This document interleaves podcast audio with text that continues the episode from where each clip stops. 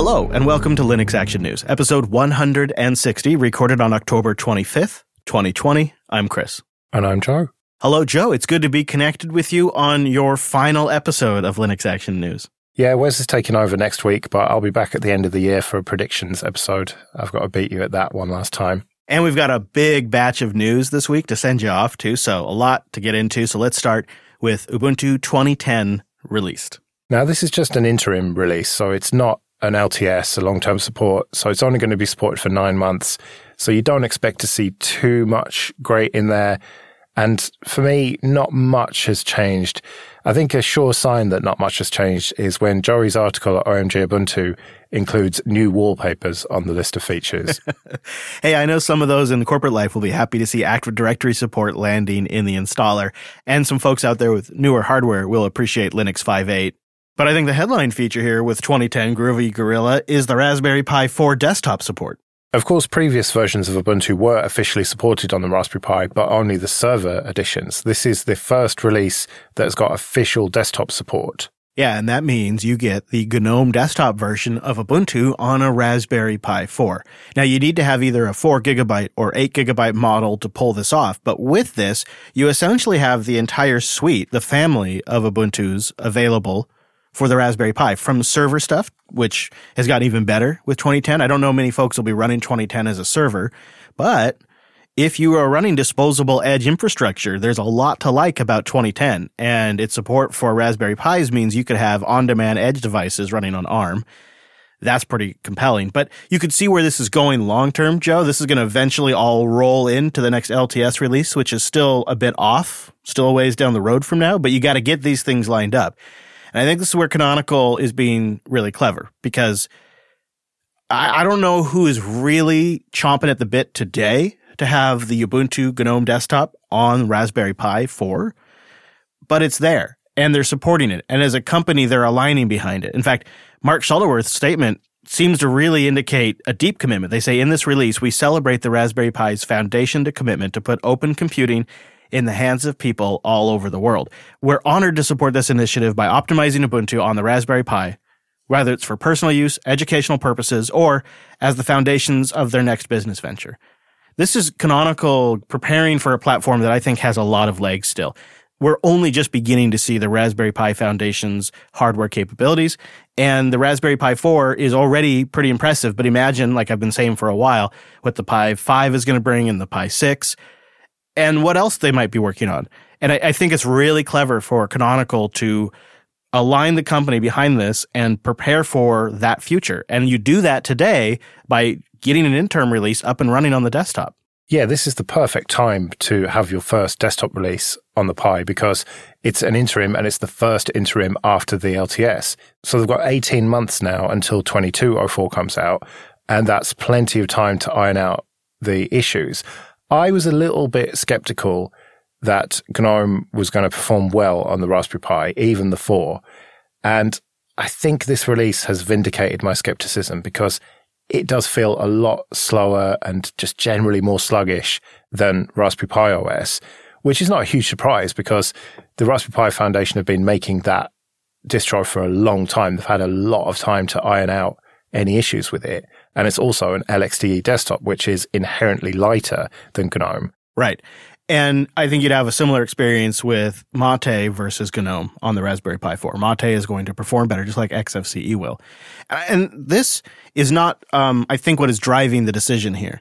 Canonical is perfectly aware of this performance difference. I think it's really about getting the team, about getting the resources and staffing in place to enable this complete port of Ubuntu to this platform. So it's not just the server. It can be the entire legitimate Ubuntu desktop. And you start now. And yeah, you're absolutely going to win the performance argument every day of the week right now with the Raspberry Pi 4. You're going to have a better experience with LXDE or LXQt or XFCE on this hardware. Just no doubt about it. But it's damn impressive that GNOME Shell is in good enough shape and the Raspberry Pi 4 is fast enough that you can actually do it. Like that, first of all, is surprising to me. And second of all, like I've said a couple times now, you can see where this is going to go in a few more iterations of the Pi. It's going to be just fine. And imagine if you're building yourself a desktop around the Pi 4.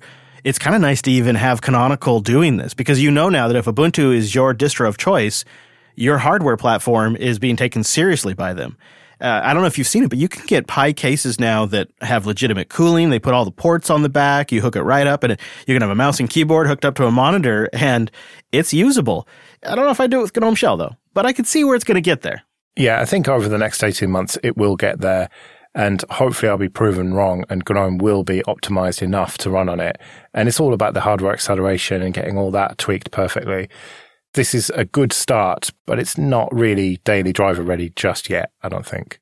Yeah, I, I think you're probably right. I agree with the with the light experimenting that I did. However, I tip my hat because I think they're betting that this platform's going places and there's more to come. I think it's a smart bet. Well, if you want to run Windows on your Chromebook, Parallels Desktop for Chromebook Enterprise is out. This was announced back in June, but here we are actually seeing it come to fruition. And for $69.99 per year per user, plus the Windows license, you can have a full Windows 10 desktop within Chrome OS, but only if you are an enterprise customer. That's part of the big sell here, isn't it? Is that it can be managed and deployed from your standard Chrome management suites, fully ready to go with Windows. You can deploy it to a Chromebook remotely, and then the user double clicks one icon and the thing's up and going. And they're really selling hard on the integration with the OS, the mouse cursor, the copy paste support, and and then kind of trying to close the deal by talking about how great it will be for you to run Microsoft Office on your Google Chromebook. And that really tells us who's driving this. Is there there must be a customer that wants Microsoft Office, not the cloud version now, the full Windows version on the desktop. And they also want a Chromebook. well, think about it. This is the one solution to rule them all now, potentially. You can buy a high end Chromebook, and it has to have at least an i5 or i7 and 16 gigabytes of RAM and 128 gigabytes of storage. But then you've got a machine that can run Chrome OS and be updated and have the best bits about Linux, you can run a complete version of Windows 10. You've got all the Android apps and you've got proper Linux support via Debian VM. Yep. And you get all of the benefits of a simple Chromebook for the users who don't need this. So you could buy these machines for your school, for your business, deploy them and manage them with the Google Admin Console, which is pretty tight and pretty well done. And then for the handful of users that need the extras that are only available in local office, you deploy this with some single clicks. Well, I'm sure it's more than that, but that's how they pitch it. And they actually do mention in here some of the things that users might want that aren't in the full version of Office, funny enough. If you want trend lines, you have to have full Excel. If you want tables in Word, you got to have full Word. If you want custom fonts or headers or footers in PowerPoint, well, you got to have full PowerPoint. And that's who they're targeting this at. Maybe you have a shop that has several hundred users and maybe only 30 of them need this Windows VM and the rest can all be totally plugged into the Google ecosystem and have everything they need. And meanwhile, as a business, every four or five years, you're buying them like a thousand dollar Chromebook. I, I could see it. I see it maybe a little more in education, but I, I guess I can kind of get it. It seems like a funny way to go about it when you have things like remote desktop as a, as an option. But I, I guess I guess if you're offline, you want something fully local. This is probably the best way to go. Well, especially as people are working more from home these days, where internet connections can be a bit ropey, having a full offline version of Windows that you can still work on your documents while your internet's down for a couple of hours is a pretty good sell for a Chromebook, which, at least when they started, were completely cloud connected and internet connection dependent. I feel like you're talking about me there a little bit. Yeah, that's true. I hadn't even thought of you where, yeah, sometimes you go off into the woods and have got no internet for a couple of days even. But you know, we talked about Ubuntu at the beginning of the show, and that is a great distribution to use on the desktop, and it's doing well.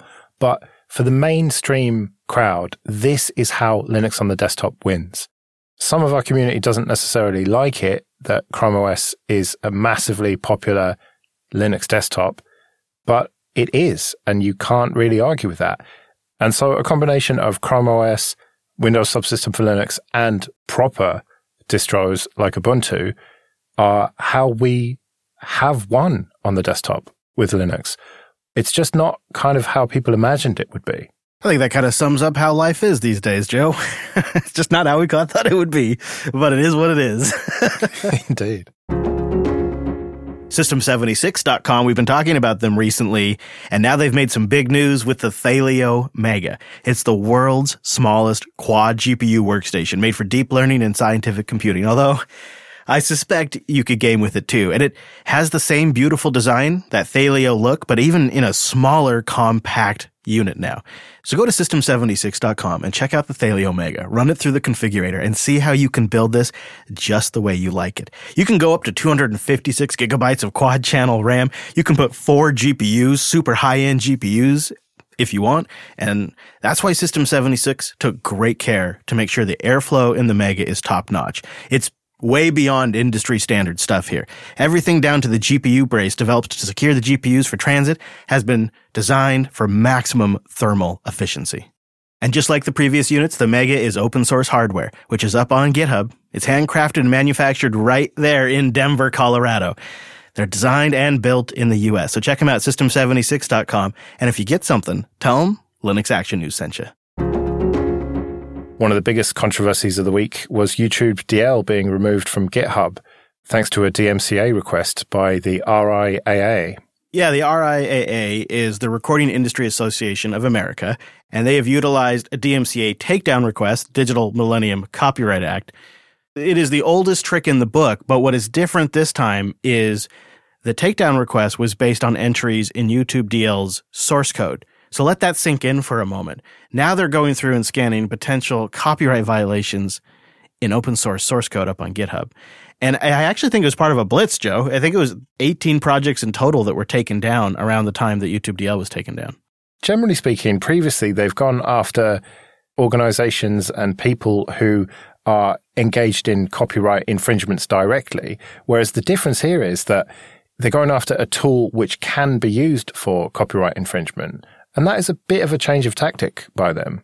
Yeah, in a letter sent to GitHub, the RIAA argued that the clear purpose of the source code was to circumvent the technological protection measures used to authorize streaming services such as YouTube and to allow users to reproduce and distribute music videos and sound recordings without authorization. Because obviously, the only use for YouTube DL, which downloads and archives videos from thousands of websites, Obviously, the only use of that tool is music piracy.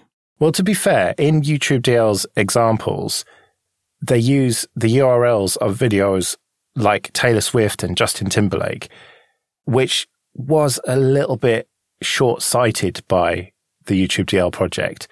They should have used some Creative Commons video, maybe like Big Buck Bunny or something, rather than, hey, you can use this to download Shake It Off. Right.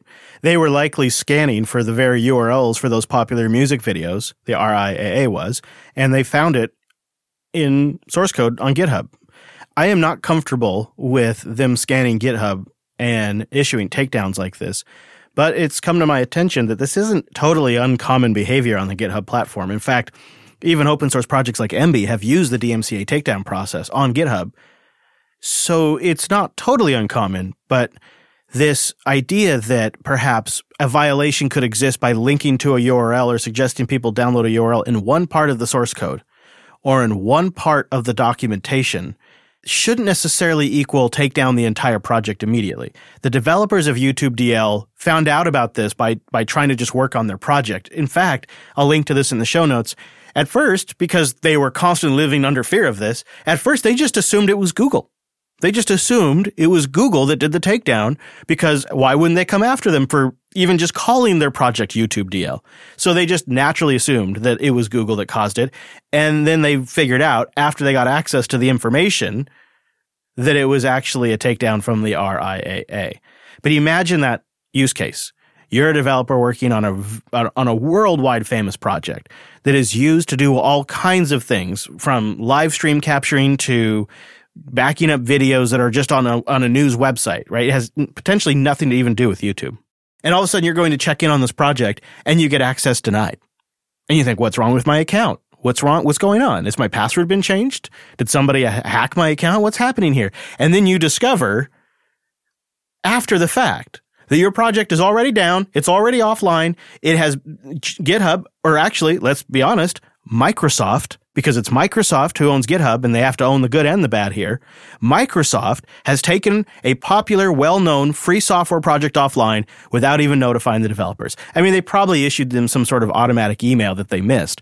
But there was no due process here. There was no chance for them to first contact the project and tell the project, hey, we've received this complaint and they believe this violation has occurred. Would you like to respond? No. Boom. Immediate action. They shut it down. And that is ridiculous. This makes me worried because I use YouTube DL a fair bit here and there. And what's going to happen? I've got this snap of it installed now, but that's probably not going to get any updates unless this gets sorted out. You would have thought that one of the forks will survive and we'll probably just have to use that. But it's a dangerous precedent here going after open source tools. What about, for example, NewPipe, the Android app that I use, which is totally open source? I use that to watch YouTube videos on my phone. Are they going to go after that now because you can download videos there? We'll just have to wait and see. If they decide to start targeting tools like this all the time, it's going to be a real problem.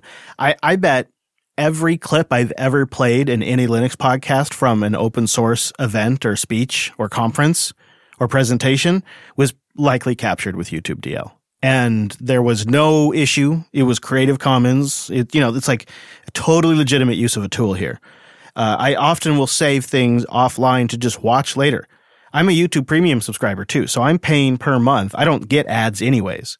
So I've never I've never preferred to monetize the creators I watch by watching penny ads on YouTube for shaving cream. Instead, I just prefer to either monetize directly through Patreon or some other platform or to at least do a YouTube Red subscription. So then everybody wins. And in that case, in that use case, why can't I download the videos? Why can't I watch them? Especially if the creators are smart enough to come up with a way to monetize directly and not rely on an arbitrary per bid advertising platform that rewards the lowest brow content possible. So eh, the, the argument here that you're using it to steal music videos seems ludicrous because there's really no need to steal music videos anymore. There's, they're so plentiful. They're so available online that there's really nothing driving, incentivizing you to do this unless you're an archivist or you're storing it offline. Eh, I mean, and the use case here seems so niche it seems like such a minority of what this tool will be used for that it's silly that that's what has framed the argument. Surely anyone who is smart enough to figure out how to use YouTube DL on the command line is smart enough to install an ad blocker as well. So that argument of this is somehow denying these artists or record companies ad revenue seems a bit spurious. It's surely a tiny minority of people who are using tools like this to view the videos rather than just the official app and sitting through the ads and skipping them when they're allowed and stuff. Yeah. This just seems like the RIAA just trying to justify their existence. Right, and they're hoping they can they can lean on this old uh, horse here, but anybody who publishes on YouTube can go look at their information on the sources and you'll see like most commonly it's mobile. That's going to be like the top. And then you'll have web and then there's like other in there. And that's the category that YouTube DL will fall into. Um, and for, for Jupiter Broadcasting, which you have to figure has a probably higher than average awareness of a tool like YouTube DL's in, in that audience, it's like 3% of other. And that's going to include things besides just YouTube DL too. That's going to include pretty much anything that's hitting the API to play that video is counted as other. So, um, amongst other things like Roku apps and set top boxes, YouTube DL is in that grouping and in a in a predominantly very technical community who is turned on to open source tools, it's like a 3% group. It's tiny. So you'd imagine the average Taylor Swift video is got to be less than 1%, probably less than 0.1% people using YouTube DL. This is really about the RIAA developing tools to scan through the source code of public open source projects and then automating a process to go after them to shut them down. And they're using the revenue as a bit of a gaslight to make this okay. So that way there's not a big negative reaction to this. The RIAA, if you go back through history, has had a couple of really big public cases that brought them some really bad PR. And that's actually why people hate the name so much. When you say the name, it's, it's got to be like one of the worst brands in American history. And it's in part because of the some, just a couple of really horrible public cases where they went like after a grandma for downloading music on Napster. And they, they know now that when they do something like this, they have to control the narrative. They have to put something out there. And so by saying that the clear purpose of this source code, remember, this is their direct quote. The clear purpose of this source code is to circumvent the technological protection measures used by authorized streaming services such as YouTube. That's what it's really about. It's about going after the tool that could make this possible, even if they can't even quantify the cost. They got to control this. They got to justify this kind of control. And that's how they're doing it is with the monetization angle. Well, you can still download the binaries and a tarball from their website, youtube-dl.org. So this hasn't even worked. It does say that their dev repository is down, but downloads are still working. So this is really just a Streisand effect situation here. Probably more people than ever have found out about this. Technical people who otherwise didn't know about it will be using it. So well done, RIAA. Shot yourselves in the foot there. Linux.ting.com. If you're on Wi Fi a lot, then why are you always paying for data? Why not just pay for what you use? That is what makes Ting special. A fair price for however much you talk, text, and however much data you use. And they have three nationwide networks for you to choose from, so rest assured, Ting has you covered coast to coast. My latest device I activated with Ting, it's a Verizon device. It's brilliant having them all under one control panel. And speaking of control panel, you are always in control. You can see your usage at a glance. You can set usage alerts. You can nickname accounts so you know what account is using what. And let's talk devices. They've got all of the devices from iPhones to Androids or bring your own. You can go check out the Ting shop. Just do me a favor and start at linux.ting.com. That'll take $25 off a device. Or if you bring a device, you go to linux.ting.com. They'll give you $25 in service credit. Now your average Ting bill, $23, $24 a month. So if you go to linux.ting.com, that'll cover your first month of Ting. So go check it out. Linux.ting.com. We have to mention Microsoft Edge arriving for Linux. It's only in preview, and you did talk about it on Linux Unplugged, but we couldn't let this one go by. This is a pretty big deal. Yeah, this preview officially supports Ubuntu, Debian, Fedora, and OpenSUSE. Nothing out there for the Pi yet. They're looking at ARM, Microsoft says. I've tried it on Fedora and I've tried it on Ubuntu. And um, I guess I liked it better than I thought I would.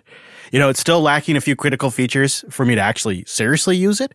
But uh, this last go around, when 2010 came out and Fedora 33 is about to come out, I decided to try those distros with Firefox and Edge. And it kind of reminded me of the early days of Chrome. Remember when Chrome first launched? It was all about being lean and mean and fast. That was what Chrome's whole pitch was. That's kind of Edge. It's lean and mean, only it's also Chrome.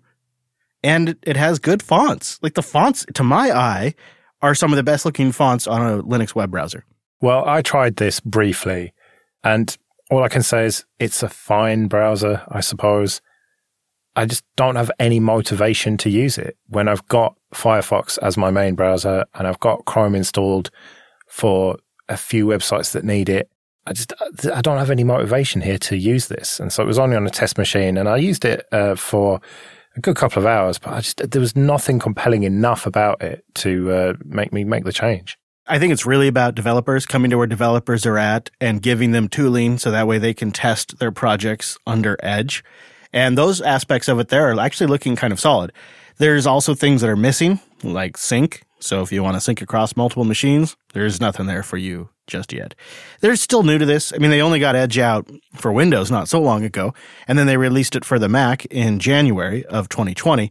And now here we are in the fall of 2020, and it's landing for Linux. I got a lot of feedback from people after we did this show where we were kind of like, hmm, hmm, I don't get this. Hmm, I don't know about this. A lot of people know about it. They wrote me and said, yeah, I, you know, am I, I'm in corporate situation Y, or I'm working on project X, or uh, I need it because of reason Z. And it made me realize that there's already a lot of people waiting for this. Like, I, you wouldn't think so. You wouldn't think a Microsoft browser on Linux would be something people are anticipating. But just based on the feedback alone I got, I know some people are. And now that I have used it, I think it's a perfectly fine browser. And I think it pushes forward on fonts on the desktop Linux, which is surprising to me, but it's there. And I think it's worth taking a look at. I don't think this is going to be many people's primary browser, but I think there will be a lot of people who have it installed for testing and for the odd thing that needs it and for compliance reasons or whatever. So I think it will find its audience on Linux. I don't think it will be huge, but I think Microsoft must have calculated that it is worth the investment to make it happen on Linux.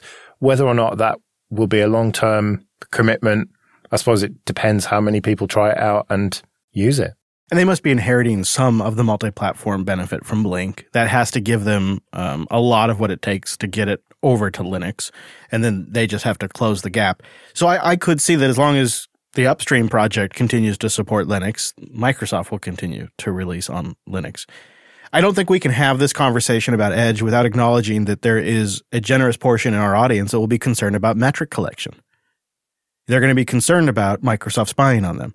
And it's not really an area we can speak fully to yet because a beta has additional levels of collection and metrics that may not be in a final version.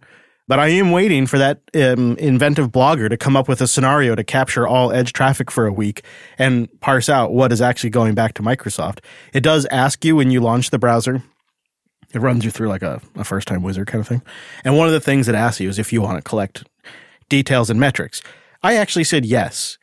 I'm not really using it a lot. I'm only going to use it for a couple of weeks. And in a way, I see that as a vote that somebody's running this on Linux by allowing them to collect my system information, whatever that might be, even if it's, you know, semi identifiable.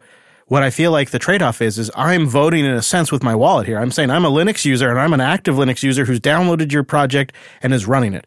And I don't know a better way to send that signal than allowing them to collect the beta metrics for now. So I left it on, but I don't know what I would do long term um, that's an area where I obviously just have a lot more comfort with Firefox. Yeah, you're saying, hey, Microsoft, I'm using this on Linux. And here's my social security number.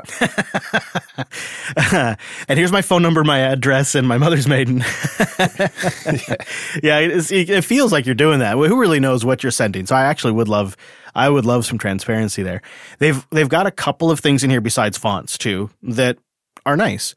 Um, they have pretty good integration with the Linux desktops. You can right click on the launcher icons and launch mul- multiple instances or launch a private window like you can with full fledged Chrome.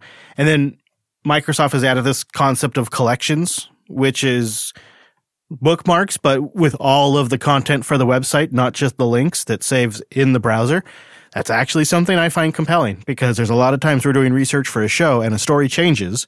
And I like having the original version and the updated version because not everybody actually clarifies that the updated. And with collections, I just try to suck down all the information and store it. I'm an archivist in that regard. And it also is nice to have our offline purposes later. Linode.com slash LAN. Go there to get a $100 60 day credit towards a new account. You know, Linode started in 2003 as one of the world's first companies in cloud computing. I've known about them forever, but it was only a couple of years ago I decided to actually give Linode a try. They are independently owned and founded on a love for Linux. And that became immediately obvious to me. As a longtime Linux user, it shows in various aspects of how a company operates and how they build their products. And they've supported initiatives like Kubuntu and Linux Fest Northwest and all things open for a long time. But importantly, Linode is dedicated to offering the best in virtualized cloud computing. If it, if it runs on Linux, it runs on Linode. They have fantastic fast internet connections. They have a great dashboard that makes it easy to manage all kinds of things like your DNS. On top of various servers you can choose from, say like a $5 a month shared hosting or dedicated CPU or GPU rigs, they also have object storage. And they have all kinds of tools you can use to manage these systems too, like support for Terraform or Kubernetes, and object storage, which is a great way to store files in the cloud statically and link to them publicly. So check out linode.com slash LAN. You get a $100 60 day credit. You can set it up for a personal server or portfolio, or you can run your company infrastructure. And they're going to cost 35 to 50% less than AWS. And they started three years before AWS. So go check them out. linode.com slash LAN. Well, we couldn't end my last episode any other way than with a cryptocurrency story. And I think this is a pretty big one. PayPal are going to support buying and selling and holding Bitcoin and some other cryptocurrencies. This has got to be the biggest Bitcoin news since the last time we talked about Bitcoin. The value of Bitcoin has shot up significantly as we record right now. It's 13,000 US greenbacks, uh, which is a big jump up because it was like below 10 not too long ago. This is both extremely frustrating and great to see. I was an early crypto coin enthusiast. I think I can claim that, right? Can I? I can make that claim. I was into crypto early. Yeah, I think so. And back then, Joe, back in my day, PayPal was an enemy of the crypto community. They were hostile towards small businesses that were trying to start up and base business around the blockchain and cryptocurrencies. They actively sought to shut them down. They were anti-competitive. And it seemed like such a short-sighted move because they were out of all of our quote unquote financial institutions in the US, they seem like the best positioned to go after cryptocurrency. It just seemed obvious because they could, even if they just use it as a back end technology to actually facilitate the transactions. But, you know, because they're, PayPal is a company that it's mostly working with soft money where people could go and they could cancel a credit card payment and then PayPal's screwed. So it just seemed natural to me that they would want to adopt something that was blockchain based that they could account for and had no takebacks. Um, but they fought it and they fought it until they could fight it no longer. And now they've announced that they will have early support, I think you could say, you know, early support. And this eventually will extend down to even like payment services like Venmo. So it will have ramifications that reach across the industry, but it's it's not everything you'd hope for. Yeah, they're doing it in a very PayPal way. If you dig into what they've written about this, they have kind of an FAQ. Will PayPal support peer to peer crypto trades? Not at this time. PayPal only supports the purchase and sale of cryptocurrency using your PayPal account. To complete peer to peer transactions with PayPal, all crypto assets held with PayPal must be sold and thus converted into USD. So it's not even really properly supporting it. Yeah. You'll essentially only hold cryptocurrencies that you buy on PayPal in your PayPal account. And you won't be able to even transfer that to another PayPal account, and you won't be able to pay merchants with that balance either. That's how it's going to be at first, but you have to figure to get any value out of this, they're going to have to change that down the line. Right. I think the uh, the limitations are an indication of where they are going to attempt to extract that value out of the chain. So when you transfer or when you buy something with Bitcoin, or any other cryptocurrency, they're going to get their cut. If you read that fact that you mentioned, and uh, we'll have a good article that actually sums all this up if you don't even want to read that, they're clearly wording these limitations in a way that are temporary and eventually they'll roll out additional features, but they must have a huge back end they have to sort out. Once you start high volume Bitcoin trading, it really puts a load on a database. And in their press release that announced all this, they said, quote, there are no service fees when buying or selling cryptocurrency through December 31st, 2020, and there are no fees for holding cryptocurrency in a PayPal account. What I read out of that statement is there are no service fees when buying or selling cryptocurrency right now until December 31st. After December 31st, there's gonna be fees. There won't ever be fees for just letting it sit in your account. But if you want to get it in or out or buy any new stuff, there will be fees, and that's how eventually PayPal will make money off this. Yeah, there's a big yet missing from all those statements about it. They're going to have to charge fees for this. Otherwise, why are they doing it? But big picture here, I think this is going to be good to boost the cryptocurrency market. I mean, it already has brought the value up a bit. But I suspect when you take a 10 year view on digital currencies, PayPal will be the start of that 10 year view where it started bringing digital currencies to the normals. And over the next 10 years, there's going to be a couple of huge moments that make digital currency, that just the phrase digital currency, a common phrase among citizens in the States. It's going to be normalized over the next decade, and it starts today with PayPal. And I know that sounds like a massive statement, but trust me, come back in 10 years and check my math on this one. I think the first step was Facebook's Libra, and this is the second one, really. Maybe. I'm not sure I'm counting that one since it seems to be a flop. If PayPal eventually rolls this out where cryptocurrency can be used to interact with their millions of merchants that they have, tens and tens of millions of merchants that use PayPal, that's going to be a game changer.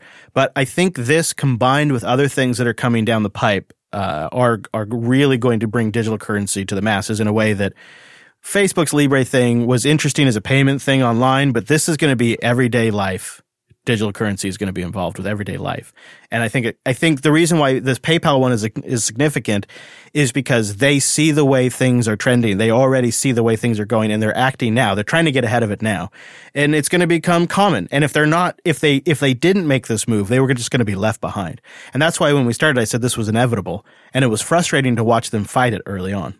And I'm not even sure it's good, by the way, because I know I'm going to take a lot of flack for this from the audience. I'm not saying I want to give up my cash. I'm saying it's coming. And I'm saying we'll look back at it and remember when PayPal started supporting cryptocurrencies. Oh, yeah, the move away from cash has very much started already. There's a bunch of businesses that just won't accept cash now because of the global situation. And I don't think that it'll ever come back for a lot of those businesses because cash is an expensive overhead for them. They have to count it and put it into the bank and, you know, deal with safes and all the rest of that. Whereas digital payments, if it's credit and debit cards or ultimately blockchain based systems, is just so much easier for them to deal with. So we are definitely heading towards a cashless society. That is a terrible thing, but it's inevitable. And cryptocurrencies are going to be some part of that.